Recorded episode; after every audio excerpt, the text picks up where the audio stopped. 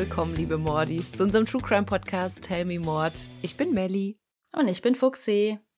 Ihr habt uns vor zwei Wochen gehört, aber Fuxi und ich haben uns jetzt schon richtig, richtig lange nicht mehr gehört. Wir hatten einen ultralangen Pre-Talk gerade schon vor der Aufnahme, weil wir uns erstmal wieder abholen mussten, was überhaupt die letzten Tage passiert ist. Fuxi war ja ein bisschen unterwegs, aber ihr habt davon nichts gemerkt, denn unsere Folgen kamen wie gewohnt online.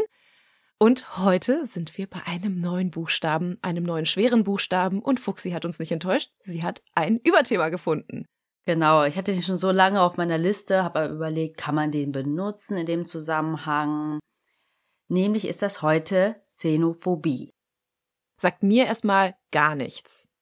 Also übersetzt bedeutet Xenophobie Fremdenfeindlichkeit. Aber zu der Begrifflichkeit komme ich noch. Unter diesem Überthema begeben wir uns heute nach Deutschland. Oder bleiben in Deutschland. Das letzte Mal waren wir hier bei Kuh wie qualvoll. Mm. Bei deinem Fall, Melly. Ja, über Yang Ji Lee. In Dessau, genau. Der heutige Fall ereignete sich im brandenburgischen Eberswalde. Das liegt zwischen Berlin und der polnischen Grenze und dieser Fall wird auch als Trauma von Eberswalde bezeichnet. Es geht um das erste bekannte Opfer von rassistisch motivierter Gewalt in Deutschland nämlich um den jungen Angolaner Amadeo Antonio Kiowa, der als Vertragsarbeiter in die DDR gekommen war und von Skinheads bzw. Neonazis zu Tode geprügelt wurde. Und ich muss euch sagen, Leute, dieser Fall hat mich so wütend und traurig gemacht bei der Recherche, dass ich so oft abbrechen musste.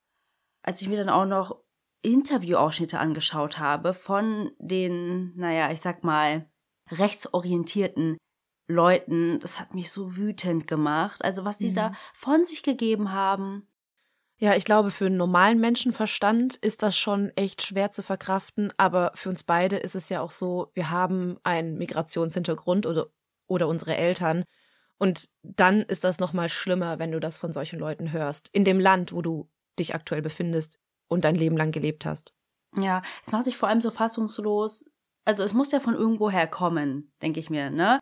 Die greifen das aus ihrem Umfeld auf. Sie werden so erzogen oder es wird ihnen in der Schule nicht beigebracht oder so, ne? Also man kommt ja nicht auf die Welt und ist rassistisch oder fremdenfeindlich oder so, ne? Ja. Ja, und ich meine, jeder hat seine Gesinnung, hat seine Gedanken, seine Einstellungen. Aber dass das dann so in so einer Tragödie endet, ist für mich einfach, ja, unfassbar. Aber, wie angekündigt, einmal kurz zum Begriff Xenophobie und dessen Abgrenzung zu den Begriffen Rassismus und Rechtsextremismus.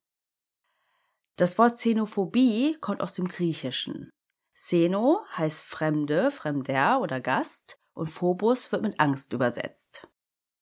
Und laut der Bundeszentrale für politische Bildung beschreibt Xenophobie die Angst vor Fremden oder eben Fremdenfeindlichkeit. Fremdenfeindlichkeit ist eine Einstellung und Verhaltensweise, bei der Menschen wegen anderer Herkunft, Sprache, Religion oder Kultur diskriminiert und abgelehnt werden. In ihr spiegelt sich ein verfestigtes, gefühlsmäßig verankertes negatives Verhältnis zu bestimmten Gruppen von Ausländern wider. Begründet wird diese Ablehnung mit sozialen, religiösen, ökonomischen, kulturellen oder sprachlichen Unterschieden. Und in diesen Unterschieden wird eine Bedrohung angesehen, vor der man dann halt eben Angst hat. Und Fremdenfeindlichkeit kann eben zusammen mit Rassismus auftreten. Also da ist auch die Abgrenzung. Fremdenfeindlichkeit bezieht sich nicht unbedingt nur auf Ausländer, sondern auch einfach, wenn etwas anders ist. Es kann auch innerhalb von Deutschland sein oder so. Oder wenn jemand mhm. einfach anders aussieht, ähm, aber trotzdem deutsch ist. Mhm. Und aufgrund dieser fremdenfeindlichen Einstellung kann es zu Ungleichbehandlung und Benachteiligung in einer Gesellschaft kommen.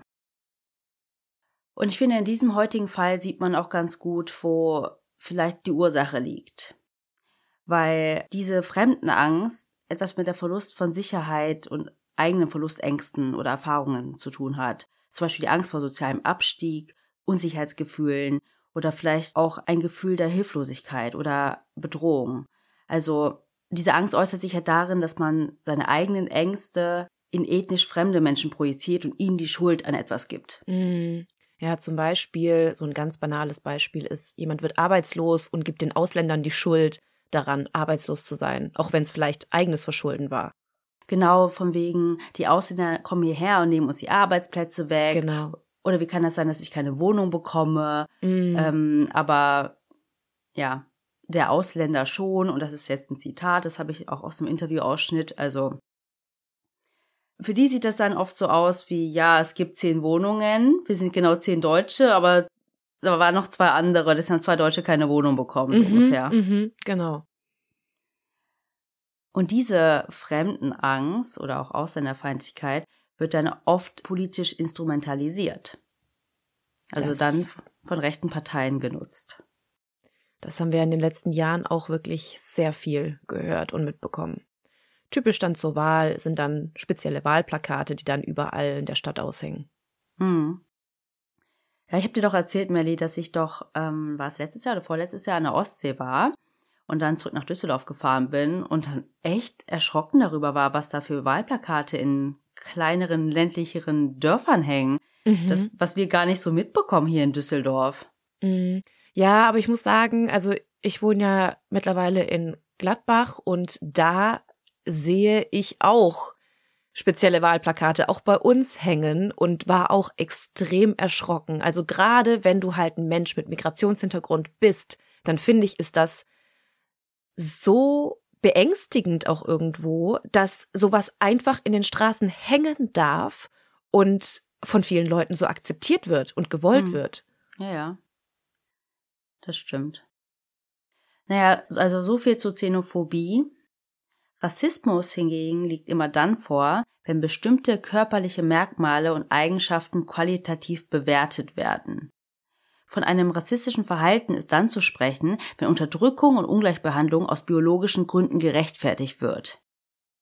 In den rassistischen Vorstellungen der Rechtsextremisten werden bestimmte genetisch bedingte oder auch historisch-kulturell überlieferte Eigenschaften und Lebensgewohnheiten von anderen Ländern oder Völkern als minderwertig gegenüber dem eigenen Volk dargestellt und daraus eine Überlegenheit der zum Beispiel Deutschen abgeleitet. Und Rechtsextremismus ist ein Sammelbegriff für verschiedene Einstellungen und Gruppierungen, die in ihrem Kern demokratiefeindlich sind und die durch das Grundgesetz festgelegte demokratische Grundordnung, wie zum Beispiel Freiheit und Gleichheit der Menschen, demokratische Herrschaft und Kontrolle durch Wahlen, Gewaltenteilung und Rechtsstaatlichkeit ablehnen bzw. beseitigen wollen. Und von Rechtsextremisten in Deutschland werden oft die Verbrechen während der nationalsozialistischen Herrschaft verharmlost. Man kann aber sagen, dass die meisten Rechtsextremen rassistisch und fremdenfeindlich sind. Mhm. Also so jetzt mal für euch ähm, als Abgrenzung. Wir haben unter X Xenophobie gewählt. Bis zur Wiedervereinigung 1990 wohnten 90.000 ausländische Vertragsarbeiter in der Deutschen Demokratischen Republik, kurz DDR. Sie wurden als Arbeitskräfte aus sogenannten sozialistischen Bruderländern rekrutiert. Rund 6.000 von ihnen kamen aus Angola, sowie auch Amadeo Antonio Chiova. Ihnen wurden gute Ausbildungen und ordentlich bezahlte Jobs versprochen. Doch die Realität sah häufig anders aus. Und bis heute kämpfen viele noch um ihre Löhne von damals. 1979 schloss die DDR ein Abkommen über die zeitweilige Beschäftigung ausländischer Werktätiger mit der Volksrepublik Mosambik, ebenfalls ein sozialistisch regiertes Land mitten in einem Bürgerkrieg. 1985 folgte dann Angola. So kamen rund 6000 Angolaner und 21.000 Mosambikaner als Arbeitskräfte in die DDR. Sie waren überwiegend männlich und meistens unter 35 Jahre alt. Ähnliche Arbeitsabkommen wurden mit zahlreichen anderen sozialistischen Bruderländern wie Vietnam, Algerien und Kuba, aber auch europäischen Ländern wie Polen und Ungarn geschlossen. Der Austausch wurde ihnen als Win-Win-Situation vermarktet. Wirtschaftlich und technologisch schwächere Länder könnten so ihre Bürger ausbilden lassen, die DDR bekäme im Gegenzug zeitlich befristete Arbeitskräfte für die steigende Produktion und in Branchen, in denen es einen Arbeitskräftemangel gab. So lautete zumindest die offizielle Begründung. Nach ungefähr fünf Jahren sollten die Vertragsarbeiter dann wieder in ihre Heimatländer zurückkehren. So kamen am 3. August 1987 106 Angolaner als Vertragsarbeiter in die DDR. Einer von ihnen ist ein junger Mann namens Amadeo Antonio. Der 24-Jährige hat Träume. Er will Flugzeugtechnik studieren. Doch wie bei vielen anderen Vertragsarbeitern in der DDR blieb der Traum lediglich ein Traum. Dabei war der Umzug in die DDR für Amadeo so verheißungsvoll. In seinem eigenen Heimatland herrsche seit 1975 Bürgerkrieg. Als Angola sich von der Kolonialmacht Portugal befreite und Unabhängigkeit erlangte. Ein Leben in der DDR bedeutete für angolanische Vertragsarbeiter wie Amadeo nicht nur eine Ausbildung und einen Job, mit dem sie ihre Familien zu Hause unterstützen konnten, sondern auch Sicherheit. Doch im heutigen Fall ist dies ebenfalls nur Theorie. Doch wer war Amadeo Antonio Chiova? Er wurde am 12. August 1962 als ältester Sohn von Antonio und Helena in der portugiesischen Kolonie Angola geboren. Und er galt nicht nur unter seinen zwölf Geschwistern als Liebling. In seiner Heimatstadt Kimbele wurde der ruhige, hilfsbereite und aufgeschlossene Amadeo von seiner Familie, seinen Freunden und in der Nachbarschaft geliebt und geschätzt. Da sein Vater zusammen mit dem Bürgermeister in der portugiesischen Administration arbeitete, war ihm Europa nicht fremd. Er sprach Portugiesisch, ja, wurde sogar europäisch erzogen und ausgebildet, erinnert sich Vasco Samuel, sein Cousin, für den Amadeo wie ein großer Bruder war und mit dem er zusammen aufwuchs. Amadeo war intelligent und ambitioniert.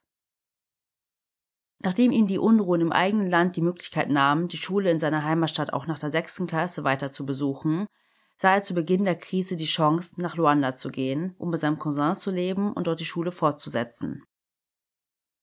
Dort arbeitete er dann im Fotografieladen seines Cousins, bevor er von der Armee eingezogen wurde und unter anderem fünf Jahre ins sowjetische Russland geschickt wurde wo er unter anderen eingezogenen Soldaten sozialistischer Staaten in Flugmechanik ausgebildet wurde. Danach kehrte er mehrere Male nach Angola zurück, um für den Flugbereich der Armee zu arbeiten und lebte zeitweise auch in Brasilien und verkaufte dort Kaffee. Also immer sehr fleißig gewesen. Ja, und auch schon für damalige Verhältnisse echt viel in der Welt unterwegs. Mhm, das stimmt, ja.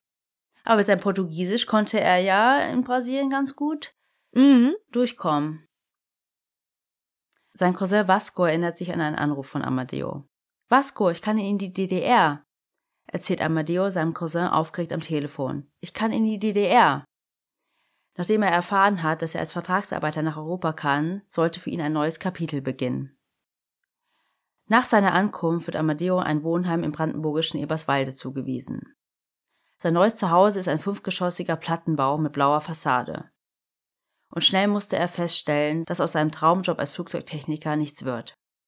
Die Ausbildung wird von der DDR-Verwaltung nicht gestattet. Stattdessen wird er zum Fleischer ausgebildet, wie zu dieser Zeit viele ausländische Vertragsarbeiter. Okay, krass. Da ist jemand, der ist ambitioniert, der hat Lust, was zu machen, der hat Lust auf was Technisches und hat da auch schon Vorerfahrung und wird dann einfach komplett in eine andere Richtung umgeschult als Fleischer. Ja, und es ist nicht so, dass denen das erklärt wurde und sie nicht zugehört haben. Ihnen wurde das komplett anders verkauft. Mhm. Es kamen auch Leute aus Mosambik oder Angola oder ne, die Länder, die ich genannt habe, die haben dort studiert. Mhm. Waren Bankfachleute oder keine Ahnung, kommen dorthin und mussten dann als Fleischer arbeiten. Nicht, dass es ist nicht abwertend gemeint, aber du kommst mit anderen Erwartungen dorthin. Ja, klar, ja. Nach seiner Ausbildung arbeitete er im VEB Schlacht- und Verarbeitungskombinat in Eberswalde, einem der größten Fleischverarbeitungsbetriebe Europas. Dort musste er Schweine zerteilen und sie ausnehmen. Heute heißt der Betrieb Eberswalder Direktverkauf Wurst und Fleisch mit drei Standorten in Brandenburg. Amadeo wollte sich eine langfristige Perspektive in Eberswalde aufbauen, eine Familie gründen. Doch die Ankunft wurde ihm direkt erschwert, ich habe ja schon gesagt, die Vertragsarbeiter mussten in gesonderten Wohnhäusern wohnen und diese waren abgeschirmt von der restlichen Bevölkerung. Kontakte zu Einheimischen waren unerwünscht, in den örtlichen Gaststätten waren die Ausländer nicht gern gesehen. Ja, wie Menschen zweiter Klasse. Fürs Arbeiten waren sie dann gut da, aber für die Gesellschaft nicht gut genug. Ja. Mit der Wiedervereinigung veränderte sich die Situation für ihn und viele andere schlagartig. Die Verträge zwischen der DDR und ihren Herkunftsländern wurden annulliert. Dies bedeutete für die Gastarbeiter Unsicherheiten hinsichtlich ihres Arbeitsplatzes und Aufenthaltsstatus. Für Amadeo bedeutete dies vor allem eins, eine unsichere Zukunft für sich und seine schwangere deutsche Freundin, sowie die Frage, wie er nun weiterhin seine Familie in Angola unterstützen konnte. Mann, die Wiedervereinigung war ja nicht nur für die ganzen Gastarbeiter super schwierig. Auch viele Menschen aus der DDR wussten ja auch erstmal nicht, was passiert. Sie haben von heute auf morgen ihren Job verloren. Firmen wurden aufgelöst, wurden irgendwie von westlichen Firmen aufgekauft. Leute wurden entlassen, die Arbeitslosigkeit stieg. Also allein für die Menschen da super großer Frust. Und dann hast du noch die Gastarbeiter, die auch mit auf dem Arbeitsmarkt sind. Ähm, was ich mir vorstellen kann, für viele DDR-Bewohner oder ehemalige DDR-Bewohner auch nicht ganz einfach gewesen sein muss. Ja, ist gut, dass du das ansprichst. Also es geht wirklich darum, ne, um die gesellschaftspolitischen Umstände damals und es wird auch noch einen Einfluss haben ähm, im späteren Prozess. Also woher diese Ängste oder dieser Hass kam, wie das begründet wurde oder gerechtfertigt wurde. Mhm. Das ist ähm, ein sehr guter Hinweis. In den Jahren nach der Wende gehörten an vielen Orten Straßen und Plätze der rechten Szene. Bomberjacken, Springerstiefel und Hitlergruß zeigten dem eingeschüchterten Rest, wo man stand. Wer politisch andere Ansichten vertrat oder eine andere Hautfarbe hatte, musste nicht selten um sein Leben fürchten. Als Beispiele in Hoyerswerda, in Rostock-Lichtenhagen und Mölln fliegen Molotow-Cocktails gegen Unterkünfte von Asylbewerbern und Wohnhäusern von Migranten. Auch die brandenburgische Stadt Eberswalde zählte damals zu einer von vielen rechtsextremen Brenn- und Sammelpunkten. Rechtsextreme Straßenbanden jagen Menschen, die nicht in ihr Weltbild passen. Diese Zeit wird später als Baseballschlägerjahre in die Geschichte eingehen. Ich finde das so schlimm zu hören, ne? Wenn man sich vorstellt, dass damals die NS-Zeit und der Zweite Weltkrieg noch näher dran waren als heute und die Menschen fangen an, dieselben Fehler zu begehen, die damals begangen worden sind. Also es geht nicht in meinen Kopf rein, wie man diese Geschichte vergessen kann und das wiederholt. Ja, also ich habe ja am Anfang in den Definitionen ja schon gesagt, gerade diese Leute mit diesen Einstellungen haben das alles ja verharmlost. Mhm. Die haben ja für sich dann eine Begründung gesucht, ne, ähm, für ihren Hass, für ihre Ablehnung. Mhm. Und das konnten sie wahrscheinlich nur miteinander vereinbaren, wenn die das eben nicht so wie du sehen, hey, das war ein Fehler, wir mhm. dürfen das nicht mhm. wiederholen, sondern mhm. das gar nicht erst als Fehler sehen. Ja. Genau. Es ist Samstagnachmittag, der 24. November 1990 in Eberswalde. Eine Gruppe junger Erwachsener und Jugendlicher traf sich in der Wohnung eines stadtbekannten Neonazis. Unter ihnen befanden sich bekannte rechtsextreme Skinheads aus Graz und Kasekow. Gemeinsam tranken sie etwas und zogen los, um in die örtliche Diskothek Rockbahnhof zu gehen. Schon auf dem Weg dorthin grölten sie Deutschland den Deutschen durch die Straßen und demolierten einheimische Autos und brachen in den Imbisswagen eines türkischen Besitzers ein. Die Polizei war schon zwei Wochen vorher über das Treffen der Gruppe informiert, und auch bei den Randalen auf dem Weg zur Diskothek wurde die Gruppe bereits beobachtet. Nachdem in der Diskothek die Stimmung mit Parolen wie Heil Hitler und der entsprechenden Musik aufgeheizt wurde, zog eine Gruppe von 50 Leuten weiter Richtung der Gaststätte Hüttengasthaus, einem der wenigen Orte in Eberswalde, wo ausländische Vertragsarbeiter willkommen waren. Auf dem rund drei Kilometer langen Weg zum Gasthof randalierte die Gruppe und begann sich neben Messern, Schreckschusspistolen und Baseballschlägern mit Zaunlatten zu bewaffnen. Ihre Motivation wurde deutlich. Der rassistische Mob rief rechtsextreme Parolen wie Deutschland den Deutschen, Ausländer raus und N. -Punkt, verpisst euch. Ich sage jetzt bewusst das N-Wort nicht. Ihr wisst sicher, was ich meine. Ihr Ziel war es in dieser Nacht, N. -Punkt aufzuklatschen. Wie die Angeklagten später im Gerichtsverfahren zu Protokoll geben werden. Und die Polizei wusste nicht nur über das Treffen und dass diese Gruppe in dieser Nacht unterwegs sein würden, sondern sie kannten auch den Standort und das Ziel. Deswegen informierten sie kurz nach Mitternacht den Wirt des Hüttengasthauses, Horst Schulz, und sie empfahlen ihm, das Lokal zu schließen. Einfach aus Sicherheitsgründen den anderen Gästen gegenüber. Genau, und auch eben, weil schwarze Vertragsarbeiter bei ihm mhm. in der Gaststätte waren. Und der Wirt nahm die Empfehlung auch sehr ernst. Die Gäste verließen dann auch das Lokal. Unter ihnen war Amadeo, der zusammen mit zwei Männern aus Mosambik unterwegs war. Doch leider schlugen sie die Richtung ein, aus der der rassistische Mob kam, und liefen ihm genau in die Arme.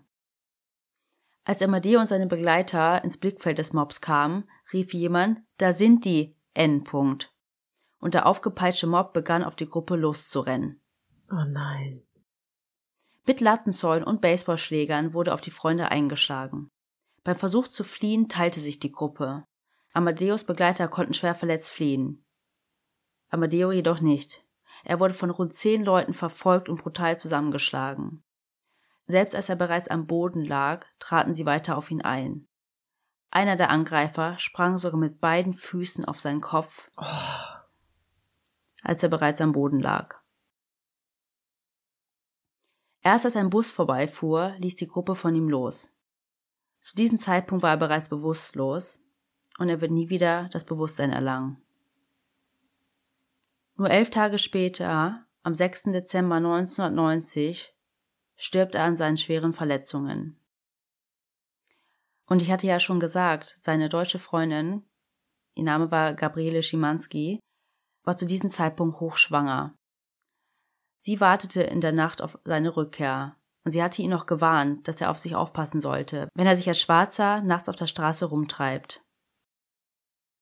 Einige Wochen nach seinem Tod am 9. Januar 1991, morgens um sechs, kam ihr gemeinsamer Sohn zur Welt. Gabriele nannte ihn nach seinem toten Vater. Und nur zwei Stunden später hob das Flugzeug ab, das Amadeus Leichnam nach Angola überführen sollte. Gabriele sagte, es war, als ob seine Seele das Kind noch sehen wollte. Noch erschreckender als die Details dieses Angriffes, von dem ich erzählt habe, ist die Tatsache, dass das ganze Geschehen die ganze Zeit über von drei bewaffneten Zivilpolizisten in einem Pförtnerhaus aus der Entfernung beobachtet wurde. Nicht dein Ernst. Aber aus Angst, selbst zur Zielscheibe zu werden, trauten sie sich nicht einzuschreiten. Sie forderten lediglich Verstärkung an. Ich bin fassungslos. Am schlimmsten fand ich diese Vorstellung, wie der mit beiden Füßen auf seinen Kopf springt. Wie, also, du musst ja da irgendwas in deinem Kopf ausknipsen, um sowas machen zu können. Es geht doch nicht anders. Also, so brutal und rücksichtslos zu handeln. Und dann habe ich auch noch gesehen, dass ähm, die Baseballschläger nicht nur aus Holz waren, sondern auch aus Stahl oder aus Eisen. Alter. Also du willst jemanden umbringen, wenn du so eine Waffe benutzt. Ja. Oder zumindest sehr, sehr schwer verletzen. Es dauerte ganze anderthalb Jahre, bis der Prozess eröffnet werden konnte. Und das war im Jahr 1992. Das kollektive Schweigen und diverse Falschaussagen machten es schwierig, aus einer Gruppe von 50 Leuten aus der Skinhead- und Heavy-Metal-Szene die Hauptverdächtigen ausfindig zu machen. Am Prozess nahm auch jemand von der Genfer Internationalen Juristenkommission teil, weil man schon im Vorhinein befürchtete, dass man dem Opfer die Schuld zuweisen und die Täter straffrei bleiben könnten. Außerdem war der Richter nicht aus der Gegend, sondern wurde aus dem Rheinland zum Prozess geschickt. Also der sollte den dann führen. Angeklagt wurden letztendlich sechs Personen, die zum Tatzeitpunkt zwischen 17 und 20 Jahre alt waren. 21 andere Strafanzeigen wurden fallen gelassen. Denn im Nachhinein konnten die einzelnen Schläge und Tritte nicht wirklich Einzelpersonen zugeordnet werden. Vor allem, wenn jeder was anderes sagt oder manche Leute gar nichts aussagen. Und weil das alles auch so lange gedauert hat, konnten auch viele sagen, ich erinnere mich nicht mehr. Mhm. Die Gerichtsverhandlung wurde von einer großen Gruppe rechter Zuschauer verfolgt, die offen mit den Angeklagten sympathisierten. Am ersten Verhandlungstag erschienen tatsächlich aber nur fünf der sechs Angeklagten. Der mutmaßliche Haupttäter war nämlich auf der Flucht. Nein. Und wenn du dich fragst, wie das möglich war, keiner von denen musste bis zum Prozess in U-Haft sitzen. Ey, wie viel kann man eigentlich schon wieder falsch machen? Ja weil keine Fluchtgefahr bestand? Oder warum mussten die nicht in U-Haft sitzen? Ich verstehe das nicht. Die sind hoch gewaltbereit gewesen, fremdenfeindlich und dann sagt man einfach, nö, alles klar, also in zwei Jahren wird der Prozess anfangen, aber bis dahin dürft ihr einfach euer Leben weiterleben. Hm. Ja, ich weiß nicht genau, was die Begründung war, aber ich schätze schon. Und man sieht auch in einem Videobeitrag ähm, von Spiegel TV war das, glaube ich, wie die fünf Angeklagten gemütlich mit ihren Freundinnen an der Hand ins Gerichtsgebäude schlendern. So als ob die gerade in den Club rein mhm. gehen. Und einer der Angeklagten erschien sogar in der Uniform der Hitlerjugend. Das ist doch nicht dein Ernst. Da willst du doch angeklagt werden, da willst du doch verurteilt werden. Ja, habe ich auch gedacht und dachte mir nur so, was zur Hölle? Aber weil sie diese Gesinnung haben, heißt es ja nicht, dass sie jemanden getötet haben. Also, weißt du, was ich meine? Also das ja. war, ich ziehe mich halt so an. Also.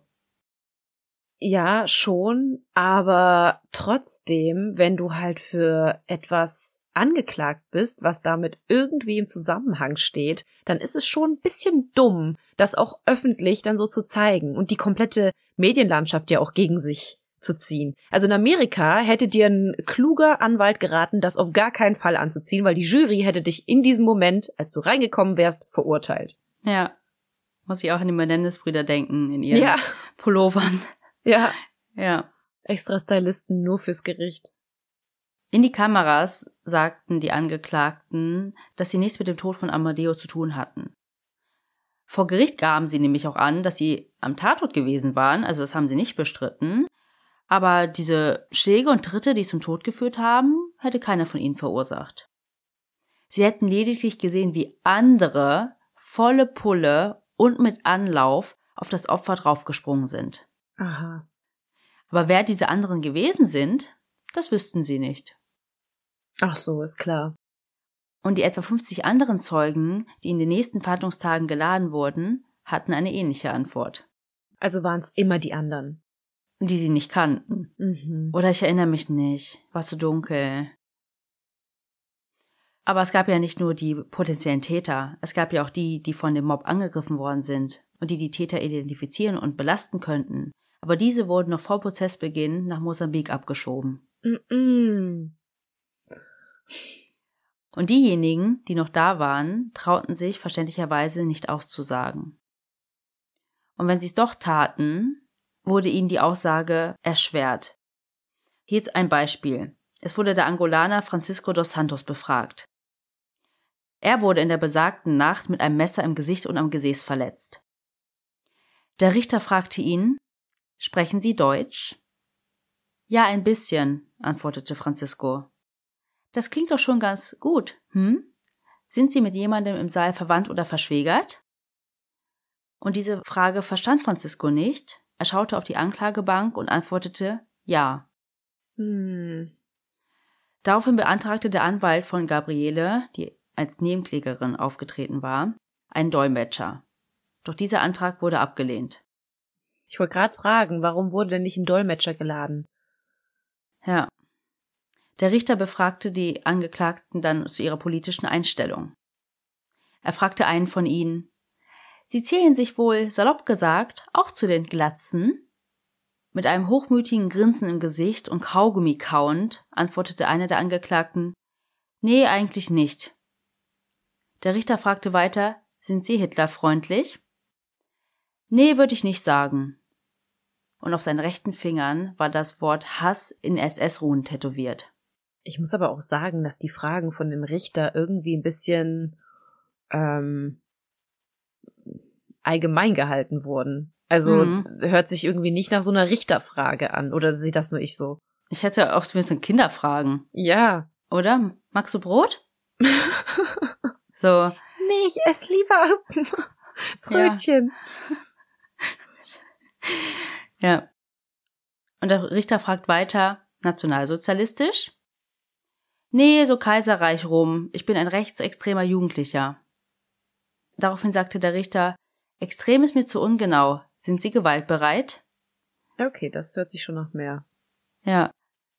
Daraufhin sagte der Angeklagte, nee, mehr so, na, äh, mit Plakate kleben. Aha. Ich bin nur ein jugendlicher Vandalierer. Ja. Und Gabis Anwalt hatte eben als Nebenkläger nur ein eingeschränktes Fragerecht. Trotzdem versuchte er dann mehr das rassistisch motivierte Motiv der Angeklagten herauszustellen. Deswegen wollte auch er die Angeklagten zu ihrer politischen Gesinnung befragen. Doch der Richter wirkte ihn ab, mit der Begründung, dass er die Angeklagten damit überfordern würde. Was? Eine der Verteidiger meinte sogar lapidar, mit diesen Nachfragen stehle er allen nur die Zeit, es höre eh kaum jemand zu. Ich bin absolut schockiert. Also im gesamten Prozessverlauf wurde der rassistische Hintergrund der Tat systematisch ausgeblendet. Der Richter interessierte sich mehr für die Vergangenheit und die Familienverhältnisse der Angeklagten. Und der Richter selbst benutzte immer wieder das N-Wort. Mm -mm. Und als er im Nachgang von der Presse darauf angesprochen wurde, erklärte er das damit, dass er lediglich in der Sprache der Angeklagten und Zeugen sprechen wollte. Ist klar, ey. Auch die drei Zivilpolizisten wurden als Zeugen geladen. Weil sie haben ja das Geschehen mit beobachtet und sind nicht eingeschritten. Der eine erklärte, ich rief sofort meine beiden Kollegen zurück, da ich verhindern wollte, dass die mit der Gruppe in Konflikt geraten. Daraufhin fragte der Richter, waren Sie bewaffnet? Ja. Wären Sie eingeschritten, wenn Sie gewusst hätten, dass ein Mensch zu Tode kommt? Daraufhin schwieg der Polizist.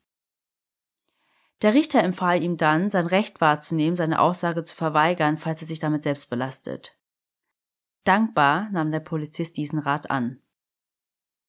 Aber inwiefern selbst belastet? Weil er dann unterlassene Hilfe leistet? Genau. Okay. Genau. Ein anderer Polizist war etwas, ja, mutiger, würde ich sagen, sagte diplomatisch, ein Eingreifen war nicht mehr möglich im Zusammenhang mit der Straftat. Eine Zeugin, die danach befragt wurde, sagte aus, dass sie gehört hat, wie einer der Polizisten gerufen habe, ich tue für einen Afrikaner nichts, ich setze nicht mein Leben aufs Spiel.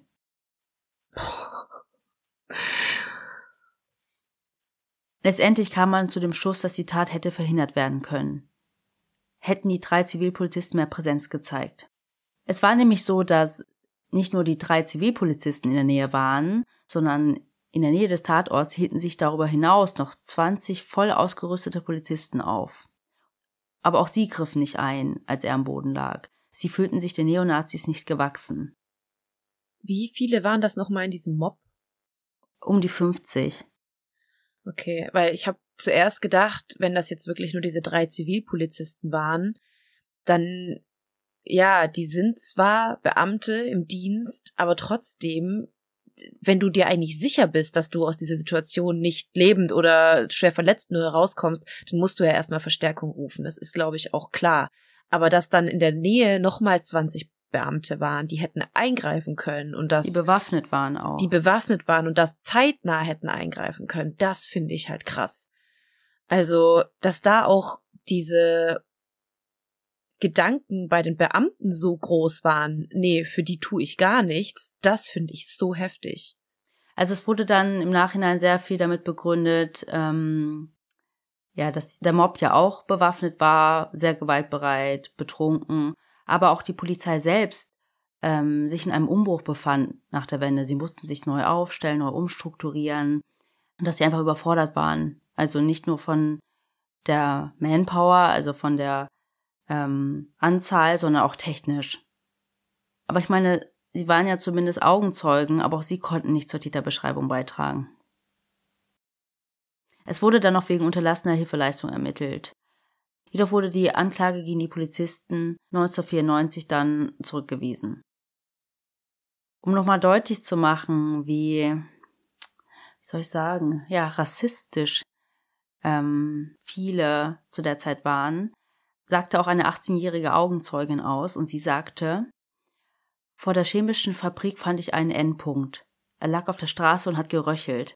Als ich sah, dass sein Gesicht eingeschlagen war, bin ich weitergegangen. Es war mir egal, es war ja nur ein Endpunkt. Und kurz vor Ende des Prozesses sah es so aus, als ob man die Tat keinem der Angeklagten nachweisen könne. Doch am letzten Verhandlungstag wurde der sechste Angeklagte in den Saal geführt. Boah, haben sie ihn bekommen. Ja, sie hatten ihn zuvor in Stuttgart festnehmen können. Und er wurde dann Kronzeuge und belastete die anderen fünf schwer. Zitat Alle wussten, um was es geht. Alle wollten es, da war nicht einer, der nicht zugeschlagen hat. Also hat er jetzt sich und alle anderen aus der Anklagebank mit in den Abgrund gerissen. Hm, ja. Also ich habe extra die Namen nicht genannt, aber wenn ich mich recht erinnere, waren da auch zwei Brüder. Und der jetzt gefasst wurde am Ende, war einer der Brüder. Also hat er quasi seinen eigenen Bruder dann mhm. mit in den Abgrund gerissen. Gut, er wusste wahrscheinlich, er wird auf jeden Fall verurteilt. Man konnte ihn vielleicht irgendwie identifizieren und dann, ja, sind die Kameraden auch schnell ans Messer geliefert. Genau. Der Prozess dauerte zwei Monate und am 14. September 1992 wurden die Urteile verkündet. Die Staatsanwaltschaft hatte fünfeinhalb Jahre gefordert. Die Urteile lauteten dreimal vier Jahre Jugendstrafe wegen gefährlicher Körperverletzung mit Todesfolge, einmal dreieinhalb Jahre Jugendstrafe wegen gefährlicher Körperverletzung mit Todesfolge und einmal zwei Jahre Jugendstrafe auf Bewährung wegen Körperverletzung. Zusammenfassend kann man sagen, dass die Urteile relativ milde ausgefallen sind. Als Urteilsbegründung sagte der Richter, dass die ausländerfeindliche Motivation strafverschärfend gewirkt hat. Strafmildernd waren aber die gesellschaftspolitischen Umstände damals in Eberswalde, nach der Wende, wie du schon gesagt hast, Melly, ne? Arbeitslosigkeit, Ungewissheit, ne? Das sind Jugendliche, die waren halt lost und ja, dass deswegen das strafmildernd wirkt. Und obwohl im Gerichtsverfahren nachgewiesen werden konnte, dass die Gruppe rassistische Parolen rief und das erklärte Ziel verfolgte, Endpunkt aufzuklatschen, mhm.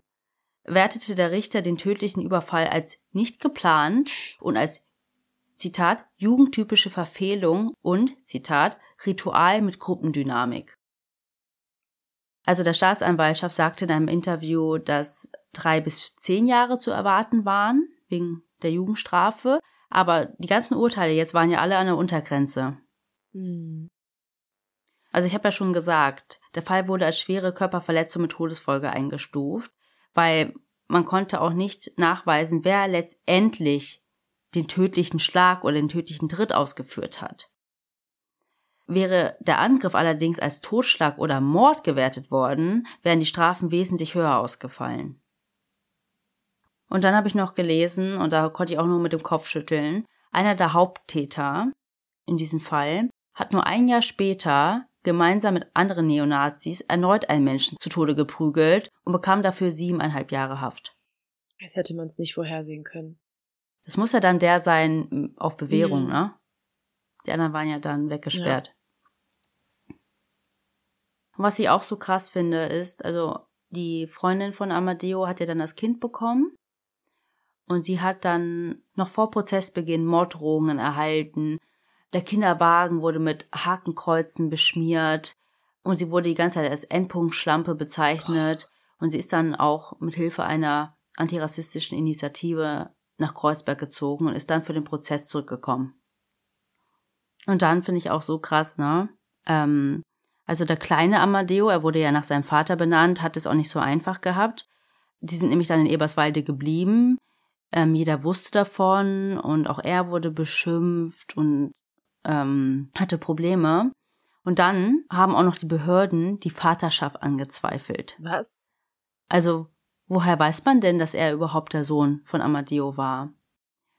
Ende 1994 hatte nämlich ein Gutachter festgestellt, dass die Vaterschaft nicht mehr eindeutig nachgewiesen werden kann, weil das dem Toten entnommene Organmaterial durch die lange Zeit der Aufbewahrung bereits degeneriert war.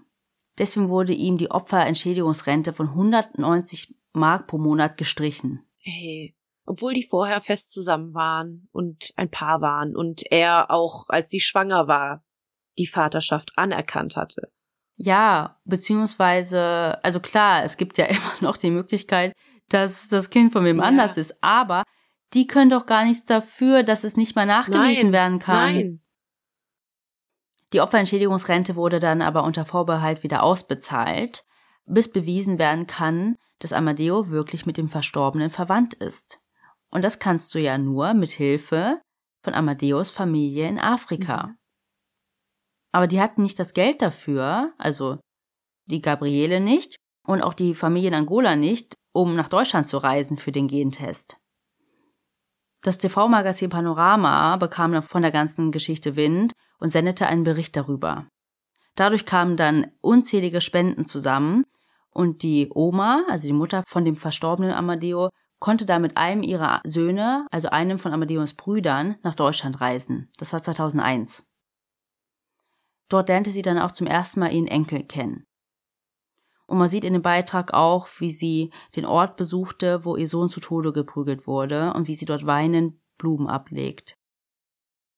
Denn damals wurde einfach der Leichnam nach Angola überführt, ohne jegliche Erklärung, ohne Entschuldigung oder Entschädigung. Die durften sich dann selbst auch um die Beerdigung kümmern, wahrscheinlich. Ja. Später sollte sie noch einen Termin beim Bürgermeister im Rathaus haben.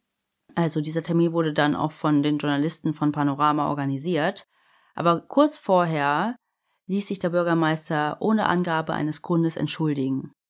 Stattdessen kam die Pressesprecherin und es gab ein kleines Kaffeekränzchen.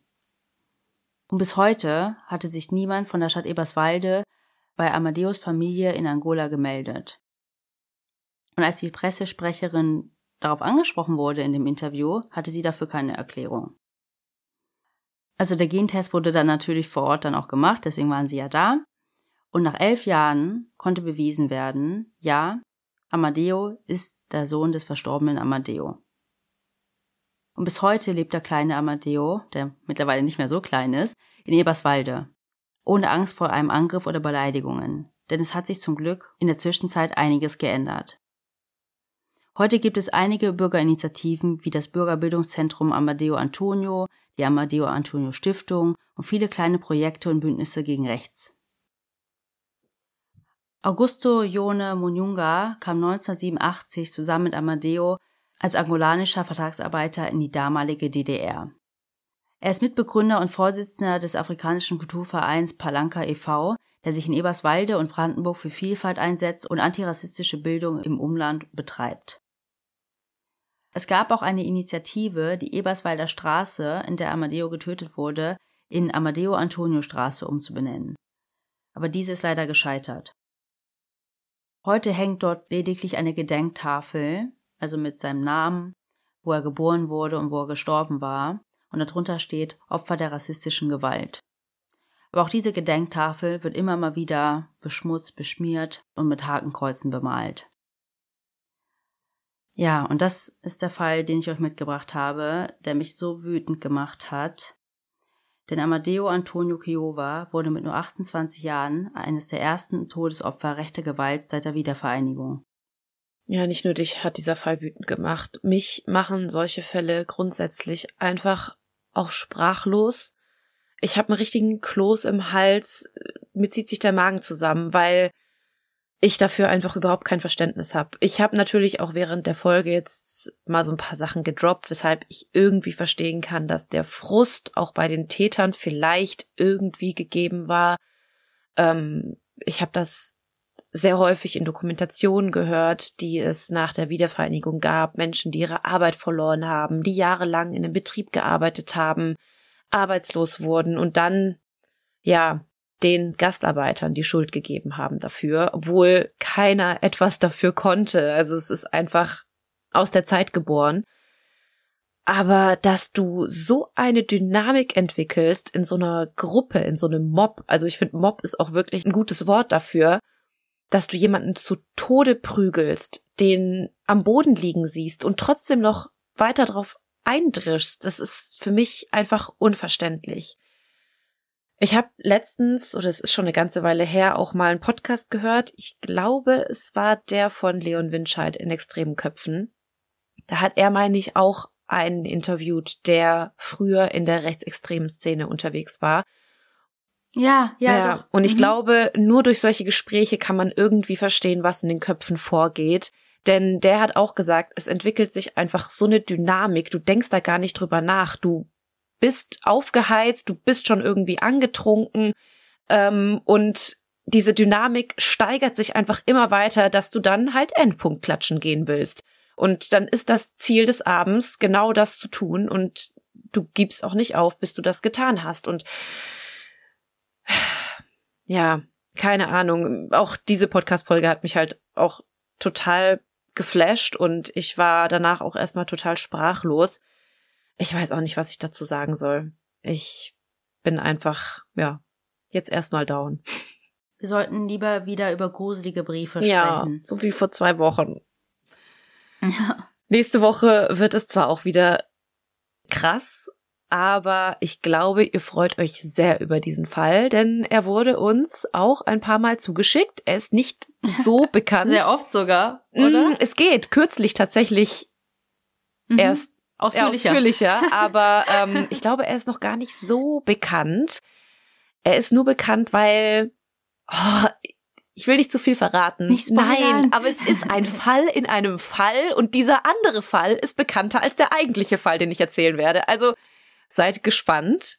Aber bevor wir darüber sprechen in zwei Wochen, kommen wir natürlich zu unserem Abschluss. Das ist die Heldentat, die uns ein bisschen aus dieser ganzen negativen Stimmung rausholen soll. Und mich holt sie allein schon beim Gedanken heraus. Die habe ich heute Morgen rausgesucht und ich weiß nicht, diese Heldentat hat mich einfach zum Lächeln gebracht. Sie bezieht sich tatsächlich auf eine der Heldentaten aus der letzten, vorletzten Woche. Ich glaube, da ging es auch wieder um ein Tier. Also ihr kennt uns, ihr wisst, dass wir sehr gerne über Tiere sprechen. Die Heldentat hat uns von Jasmin erreicht und sie schreibt, Hey, ich habe heute die neue Folge gehört und bei der Heldentat ist mir eine Heldentat von meinem Papa eingefallen. Mein Papa hat mich eines Tages angerufen und mich gefragt, ob ich schnell mit einem Seil oder ähnliches zum Main fahren kann. In Klammer in Frankfurt. Er hat eine junge Krähe gesehen, die sich nicht mehr selbst aus dem Wasser retten konnte und immer weiter reintrieb. Ich schaffte es leider nicht schnell genug, weshalb er nach kurzem Überlegen in den Main stieg und die Krähe so rausholte. Dazu muss ich sagen, dass es keine flache Stelle war und man auch ein kurzes Stück schwimmen musste, um eine Stelle zu kommen, an der man wieder rausklettern konnte. Zu Hause peppelten wir die kleine Krähe etwas auf und am Abend konnte sie schon wieder wegfliegen. Und dazu gibt es einfach Fotos und Videos und wir müssen euch diese Fotos posten, weil ich finde das so süß. Also auf dem einen Bild hält Jasmin wahrscheinlich die kleine Krähe im Arm und man sieht auch richtig, die ist total groggy, die fliegt nicht weg, die schläft, die ist einfach nur fertig. Und auf dem Video sieht man sie, wie sie aus dem Fenster klettert und rausfliegt. Also erstmal nur so ein paar kleine Hüpfer macht und dann auch so richtig weit fliegen konnte. Und das, da kriege ich richtig Pippi in den Augen. Nach so einer Folge macht mich sowas einfach richtig glücklich, dass du dann auch siehst, diesem Tier geht's danach wieder gut. Und du kennst ja auch unsere Stories. Wir haben ja auch schon mehrmals Vögel gerettet hier. Und es ist einfach so schön, wenn du siehst, dass die dann einfach wieder losfliegen und in ein normales Vogelleben fliegen. Also am allermutigsten finde ich, nicht nur von dem Papa und von Jasmin oder von euch, eine Krähe anzufassen. ich hätte, also ich habe irgendwie voll die Berührungsängste. Also ich muss sagen, als wir die Vögel gerettet haben, wir haben es auch immer mit einer Kiste gemacht. Wobei, nee, Amselito haben wir tatsächlich im Arm gehalten, weil er noch so klein war. Es war einfach noch ein Babyämselchen. Aber die Taube, die habe ich mich auch nicht getraut anzufassen. Ja, oder? Weil, also, nicht weil ich denke, die sind agro oder die Krähe ist agro, aber ähm, man kennt es ja auch bei verletzten Hunden oder so, dass die dann um sich beißen können. Mhm. Ähm, habe ich voll die Berührungsängste. Ähm, und ich musste an, gerade an ein Video denken, oh, ich hoffe, ich finde das, ich muss es mit euch teilen. Da hatte ich voll auch vor Pipi in den Augen. Und da wurde auch ein verletzter kleiner Babypinguin irgendwie wieder aufgepäppelt und dann wurde wieder in die Wildnis entlassen. Und dann ist er auch so weggeschwommen. Das ist so So schön. in die Wellen. Und da drunter stand, thanks for all the fish. ich hoffe, ich finde oh, das. Ich liebe das wirklich. ja, also keine Ahnung. Ich musste da einfach grinsen ich dachte, das ist einfach die perfekte Heldentat für euch heute. Und ihr dürft uns natürlich sehr gerne auch eure Heldentaten schicken. Sie müssen natürlich nichts mit Tieren zu tun haben. Ihr wisst, wir freuen uns extrem darüber. Aber schickt uns auch gerne Heldentaten, wenn ihr ein Leben gerettet habt oder ein Menschen. einen Menschen gerettet habt oder einfach etwas Gutes getan habt und damit einem Menschen den Tag versüßen konntet. Also darüber freuen wir uns immer sehr. Schickt uns diese Heldentaten gerne als E-Mail an tellmemorepodcast@gmail.com oder über eine Direct Message bei Instagram. Viele von euch wissen das ja schon, da heißen wir, wie wir heißen. Und wenn ihr dann schon euer Handy in der Hand habt, dann Kommentiert gerne diese Folge bei Spotify, lasst uns einen kleinen Kommentar da und einen Daumen hoch, wenn ihr möchtet und bewertet uns natürlich, wo ihr uns bewerten könnt, mit fünf Sternen oder einem Daumen hoch. Und ihr dürft uns natürlich, wie immer, darf ich nicht vergessen, auch ein kleines Trinkgeld da lassen, wenn ihr meint, dass wir unsere Arbeit hier gut machen. Und das könnt ihr bei Kofi machen. Da findet ihr natürlich alle Informationen, auch zu unseren Werbepartnern im Linktree. Aber Fuxi, was wir auf gar keinen Fall vergessen dürfen, ist zu sagen, dass wir im September unsere allererste Live-Aufnahme haben. Kommst du erst mit der guten Nachricht und dann mit der schlechten Nachricht? Was ist denn die schlechte Nachricht? Sommerpause. Ja, aber ich finde, eine Sommerpause kann man uns schon mal gönnen bei der ganzen Arbeit, die wir machen. Aber ich finde, wir dürfen das auf jeden Fall nicht auf der Strecke lassen. Wer es noch nicht ja. gesehen hat bei Instagram, wir sind am 14. September in Köln in der Wohngemeinschaft beim Poddyfest. Und da könnt ihr euch einen Fall von uns anhören, das allererste Mal live auf einer Bühne. Ihr könnt uns, oh mein Gott, ihr könnt uns kennenlernen. Wir sind extrem aufgeregt. Jetzt ist es endlich raus. Wir wissen das schon seit Wochen und endlich dürfen wir es mit euch teilen. Wir freuen uns so sehr über diese Chance und wir hoffen, dass viele von euch Lust haben zu kommen und ja, vielleicht nicht nur uns zu sehen, vielleicht auch andere Podcasts da zu sehen, denn nicht nur wir werden auftreten, sondern auch viele andere kleinere Podcasts und ich freue mich so sehr über diese Möglichkeit. Ich freue mich auch schon darauf, euch dann kennenzulernen. Mhm. Also wer hört uns, weil ihr schreibt uns so oft, aber mal gucken. Also wir werden wahrscheinlich danach auch ein bisschen Zeit haben, ne? Vielleicht für ein paar Fotos oder ja, so. Wir würden uns so sehr freuen. Schreibt uns gerne, wenn ihr kommt, mit wem ihr kommt, ähm, ob ihr die Tickets verschenkt oder für euch selber kauft. Ja, erzählt uns einfach, mit wem ihr kommen möchtet. Und wir freuen uns. Also diese News war ja dann nochmal die Kirsche auf der Heldentat Sahnetorte. Ja. Also ich glaube, das hat uns echt aus dieser Stimmung jetzt rausgeholt. Da würde ich sagen, freut euch auf in zwei Wochen auf Mellies Fall, den sie jetzt schon wieder so halb angeteasert, halb nicht. Der Fall in dem Fall? Genau. Also quasi den Matroschka-Fall. Ich muss kurz überlegen. Hä? Eins kann ich euch verraten, der spielt nicht in Russland. Also bis dahin bleibt uns nur noch zu sagen, was wir immer sagen. Wir hoffen, ihr habt Lust auf mehr bekommen. Oder Moormord. Und wir freuen uns auf euch in zwei Wochen. Tschüss.